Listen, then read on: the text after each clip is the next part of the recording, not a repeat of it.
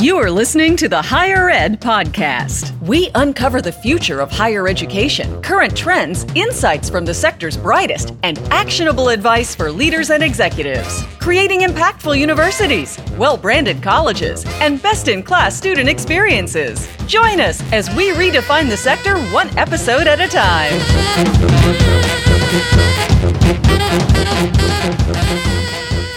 Uh, welcome back for another episode of the Higher Ed Podcast.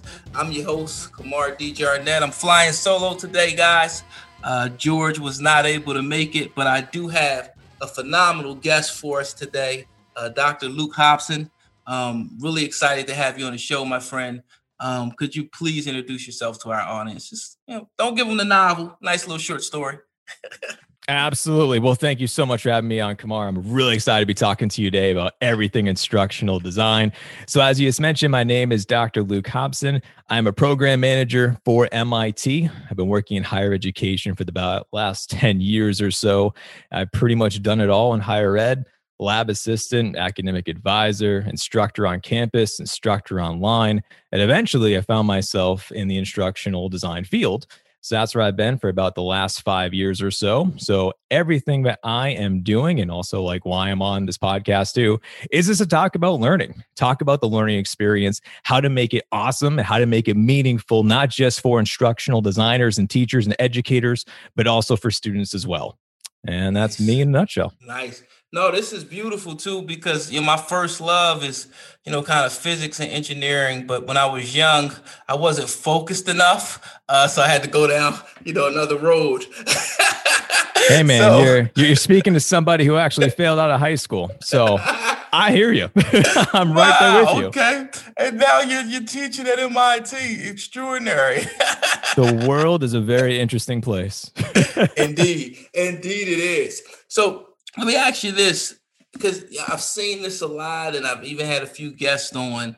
You know, when you when you talk about you know, instructional design. You know, what is it? You know, what, what do you guys actually do? Yeah. So that's what's so interesting of the fact is that now in 2020, everyone's talking about instructional design and everything you're reading about is like instructional design is the newest, greatest, hottest thing. But if we were to take a step back for a second, instructional design has been around since World War II. So it has a history. It just hasn't really had the spotlight before. Right. And to work with subject matter experts, professors, faculty members, trainers, we interview them. We're able to actually extract the knowledge out of their heads to take all this information, to learn more about it ourselves. And then we can put it together to design a course, a program, a training, whatever it is, but not just design this, but to be able to show this transparency to students about the outcomes, about aligning everything to not just the outcomes, but to the skills and to the competencies and what exactly are they going to be taking away once they go through this entire thing. And that is instructional design in a nutshell. Wow. So so why has it become so popular, you know, to me almost all of a sudden, but you know, definitely recently? So, when you think about what happens when people think of online learning, there is this misconception that online learning basically means that you have readings, videos, eh, quizzes, essays, things of that nature, which have always been like, you know, the it's just the been the tried and true ways. But really, it's that's so old fashioned. There's so many different ways of how to make the online learning experience come alive. And that's where instructional designers are coming into play. And that's why always people need these folks to come into the universities and their colleges because you need someone who's going to take the online course and actually make it something that is engaging, interactive, and fun and make the students want to partake in the course. And if not, and if it's just something boring and they feel that they are forced into, the chance of the students who are going to be withdrawing, not participating, to stop showing up, that's really relatively high. Or they're going to transfer to another school who's actually figured out online learning and to make it into like a meaningful and robust program. So that's why all this focus is now on instructional designers because they're basically saying, hey, please save education because what we had before didn't work. And now we are are forced into this model that perhaps we know nothing about, or we need to scale and we need to expand as fast as humanly as possible. The pandemic has made some universities just absolutely grow like by the masses, by the thousands compared to other schools that you're seeing that just closed down because they weren't able to flip the script fast enough and now they're out of business. So that's why they're so needed at this point in time. No, no, that makes sense. It's I don't know if you're familiar with Alex Fridman. I think he does an artificial intelligence podcast. He's an MIT uh, student grad, and um, he's the one that kind of put me, you know, I'm in a Tesla now and innovation, like all of these things have kind of pushed me into studying these things. So when you start to talk the way you're talking, it makes me think that this is almost engineering for higher ed and the curriculum, right? How do I get you engaged? How do I, you know, make a person really get excited about choosing our school, our curriculum, and how we deliver um, you know, education, especially during this pandemic, which now the remote part, the online part, the virtual part is either going to have you drop a lot of students or it's going to have you um, have a lot of students as, as things become you know more competitive and everybody's you know basically marketing or trying to educate the exact same student because the world becomes smaller right? So I definitely get that. How do you get a job in instructional design? That is such a loaded question. So let me let me attempt to unpack that because now that's like not only just thinking and you're reading about different things of how instructional design is the latest, greatest, hottest, whatever. Well, then of course comes the next question of like, well, then how do I get into the field? And the funniest thing too is that there are so many folks in instructional design right now who we never planned on being instructional designers. Like my background is in graphic design. That's my BA. I had no intention, as I mentioned before, I did awful in high school and like my my education was just like a train wreck. So I had no intention of going into higher ed until later on in my career where I fell in love with academia, then went back to get my PhD and, and so on and so forth. And eventually it kind of took care of itself. But there are many different roles right now in this instructional design field where people naturally just assume they have to go back to school. Now, that's not always the best way to actually go about doing this. I know plenty of people who went back to school to get a master's in instructional design and technology. And then once they graduated, they realized that they actually don't have the real world skills in order to get the job. They just spend two years talking about learning theory, which is very important to know how people learn and how to design around that. But there are a whole bunch of our roles that focus on things such as with project management, relationship management. How do you actually work with people to negotiate, to influence, and to persuade in order to really develop the very best course can possibly be?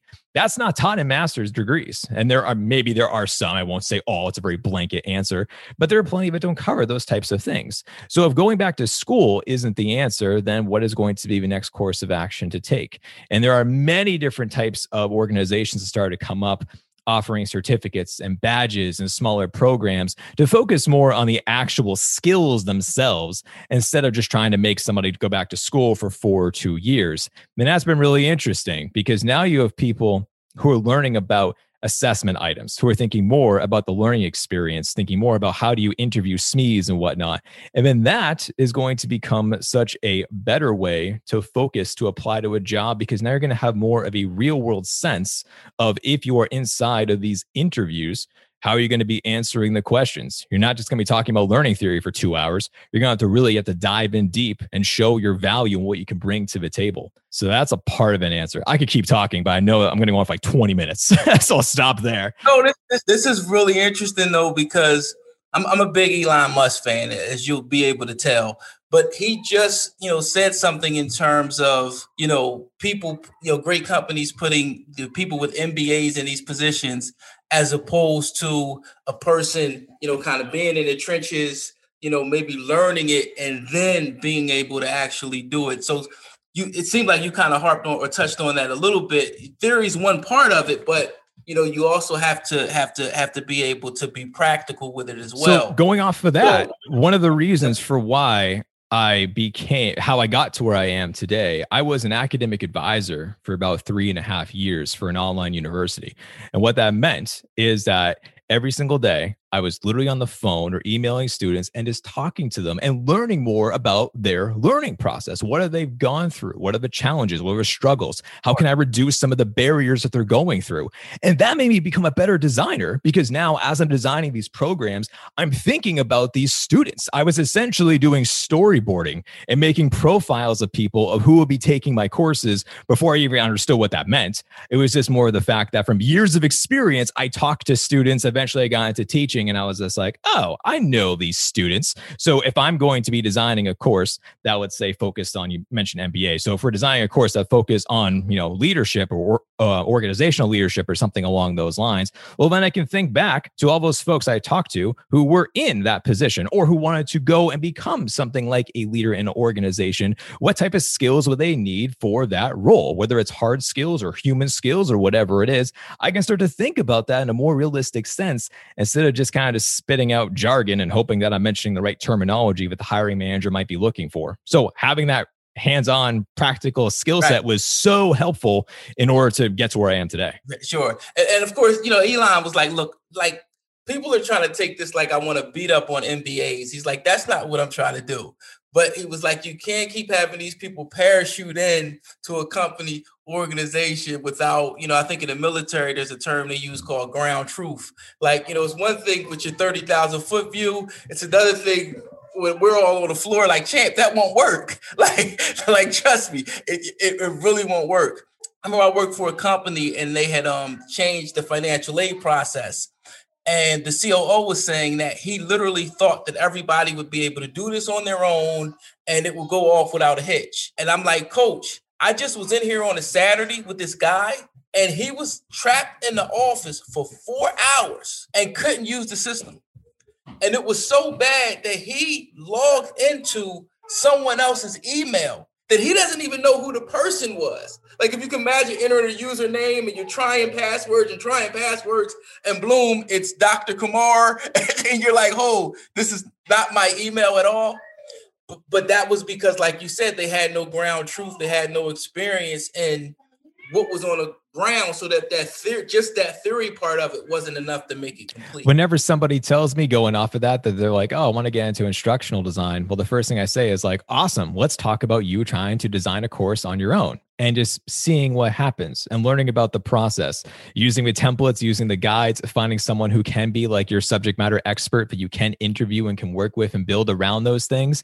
And I remember I was I was talking with someone the other day and I was showing him about how like we have maps. We have all these different tools that we use as instructional designers. And one of them is called a course map, where essentially you are outlining all the different steps of a learning process and what's taking place and where within the course and he didn't think about it like that where he was just like wait a minute like what are you doing? And I'm, I'm showing him i was like well if we have three videos here in order to really have this information digest for students i want them to start reading early on at the very beginning. This is applying prior knowledge and i'm allowing them to kind of slowly get into this and acclimate into this process and then this is going to transition into them watching a video.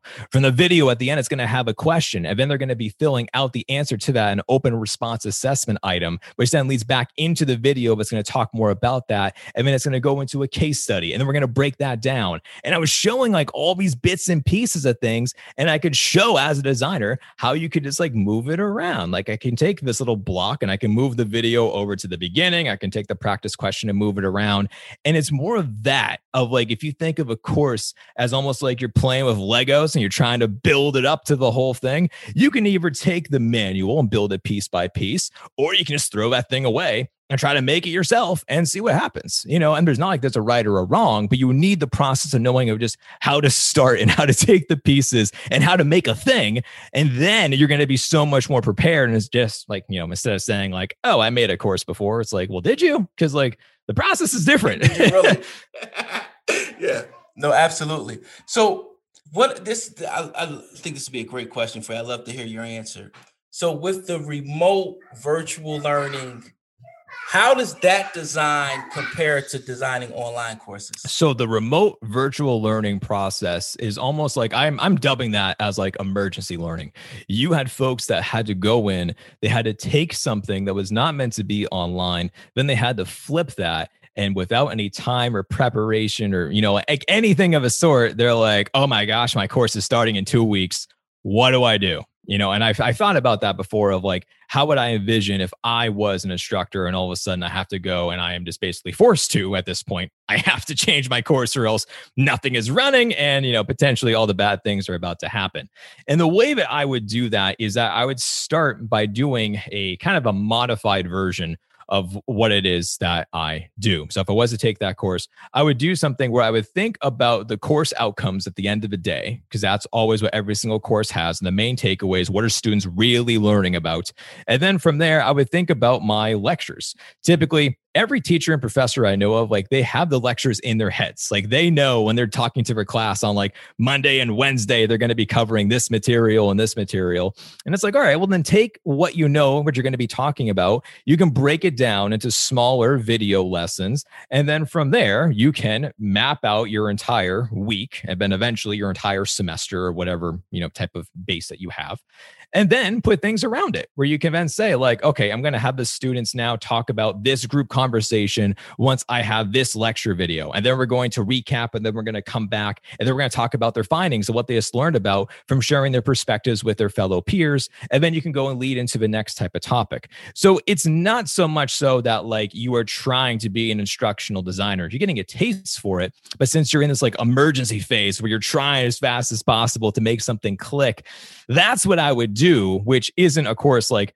the real ideal way of designing a course. You need more time, energy, resources, and whatnot. Sure. But if I was forced to and had to do it, that would be the way that I would flip the course. Gotcha, gotcha. So the uh, you, kind of you know in real estate right you kind of have different strategies. You know you can flip properties you can do rentals you know stocks you can short stocks you can go long you can have a dividend play.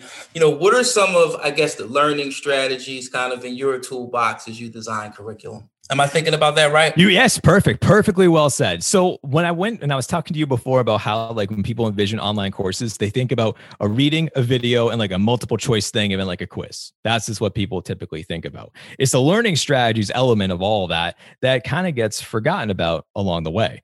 You know, your course is essentially like your piece of art. You can do and design however you want it to do. There are so many different ways you can go about for doing something to make it engaging and involving for the students. So like one of the ways that I love to do do this is that I do a learning strategy that's called scenario based learning. And I design all my courses to have this, where scenario based learning, or SBL as it's called, is that you are taking a real life, a hypothetical type of a situation, and you are designing a problem all around that, where students then have to put themselves in the shoes of this person in this scenario and then they need to figure out how they're actually going to solve the problem. And you can go as in depth or as crazy as you want with this one because the scenario that you design, it should be relatable. It should be something based on a real world event or something that they're going to be going through in the future for trying to get a job or for perhaps something that they may have encountered before in the past and making them think back to that prior experience and how would they tackle this problem differently now since they've gone through your course and they've learned this brand new type of skill set So, to give you an example of a scenario based problem that was something that I wasn't uh, planning on, but it kind of just happened the way that the world works, which is like super fun, is that I made this course that talked all about radical innovation, entrepreneurship, business strategies, things of that nature were all inside of this course. Now, in the scenario that I developed, I made it so that students were going through the motions of actually working as a engineer. And this course is for an engineering innovation course, if you will. And inside of here, they worked for a research and development lab.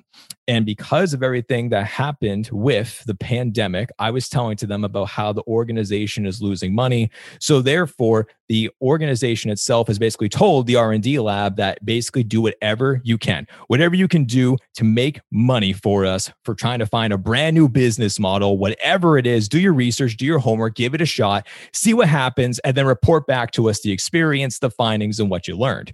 So, I designed a problem based all around that. Then come to find out, like, you know, a couple months later, all of a sudden, this is very early pandemic, by the way. So we didn't really know the extent of like what's going to happen here with the world.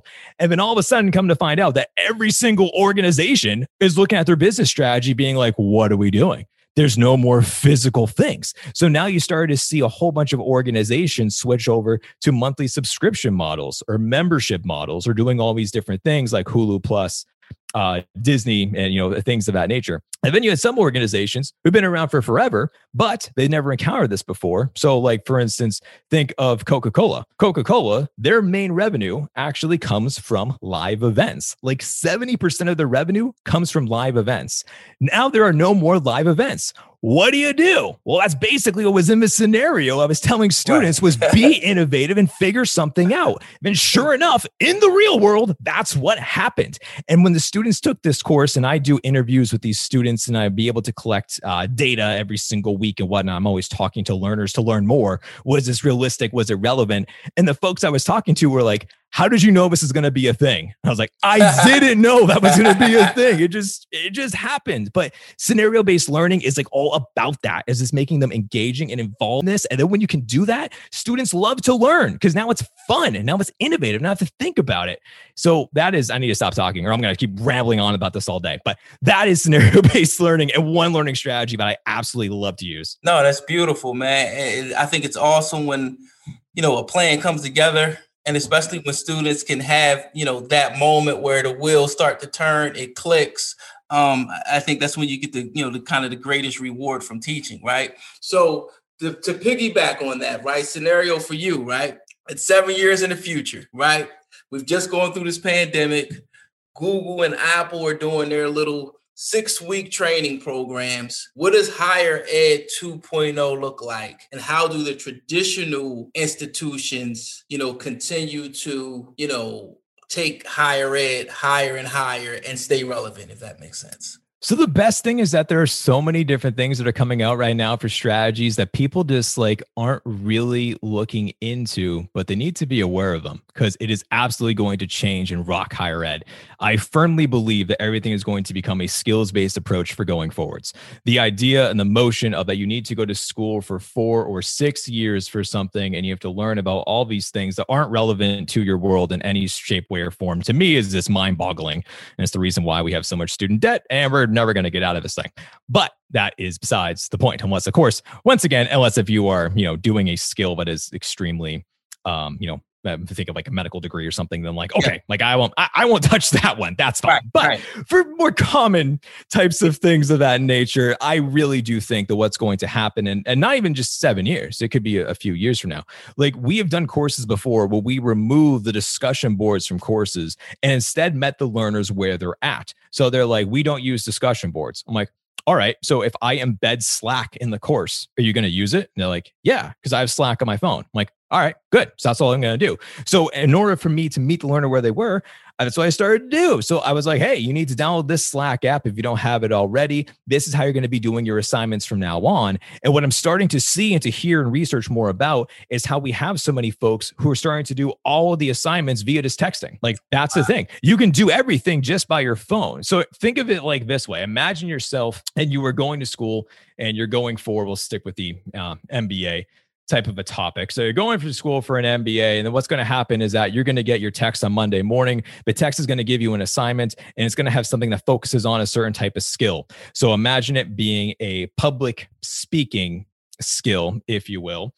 And folks, for this Monday, are going to be receiving this text that talks about how you need to become more confident in your public speaking skills. The next meeting that you're going to have, you have to actually raise your hand and voice your concerns about something. And then once you do this, you need to respond back in the text and tell us what you did and how it went. So we're going to have someone hypothetically get this text, go into their meeting, try to do and act on this new way, learn about this experience, write about it like a journal, and then send it back. And then the next text would come in that would be them building upon that skill and trying to say, perhaps um, give some guidance and some feedback depending upon what the answer was. And then they can keep on going and building that way. That's right. where I think things are going you're always going to have some traditional places because that's what people like is the actual campus and the buildings. And don't get me wrong it very much feels like home whenever i step on campus.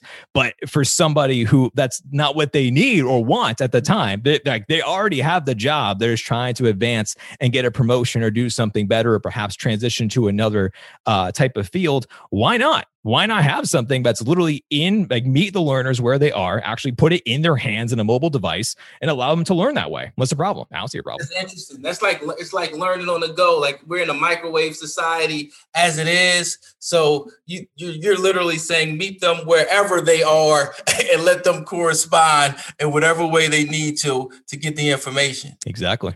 exactly. Yeah, I mean, you probably nailed it. Um, there you go. I fixed higher education just with my one rant. yes, yes. Listen, Dr. Hobson, you've been a great guest. As much as I would love to go longer, my daughter is not going to let me. I don't know if you heard her in the background a little bit, but she's only two. Oh. She doesn't get it when she comes home. She wants daddy all to herself. So I gotta let you go, my friend. But I'd love to um maybe get you back in the future. Um, appreciate your time um, phenomenal guest. I, am sad George missed this one. This was a great one. Ah, George missed out. How dare you, sir? no, I'm just kidding. But no, thank you so much for having me on, Kamaar. And if anyone wants to know more about me or where to find me, you can just Google Dr. Luke Hobson and I pop up. And if you don't put the doctor in front of my name, you get a zombie actor from England. So just FYI, that's not me. Nice. all right, my friend. You take care. Have a great weekend. Thank, Thank you. You too. Bye-bye. For listening to the Higher Ed Podcast. This episode was brought to you in part by Engine Systems and Chief Digital Marketers. For more information on topics discussed, you can visit engine.systems or chiefdigitalmarketers.com. Join us next week and every week after for more innovative and actionable advice.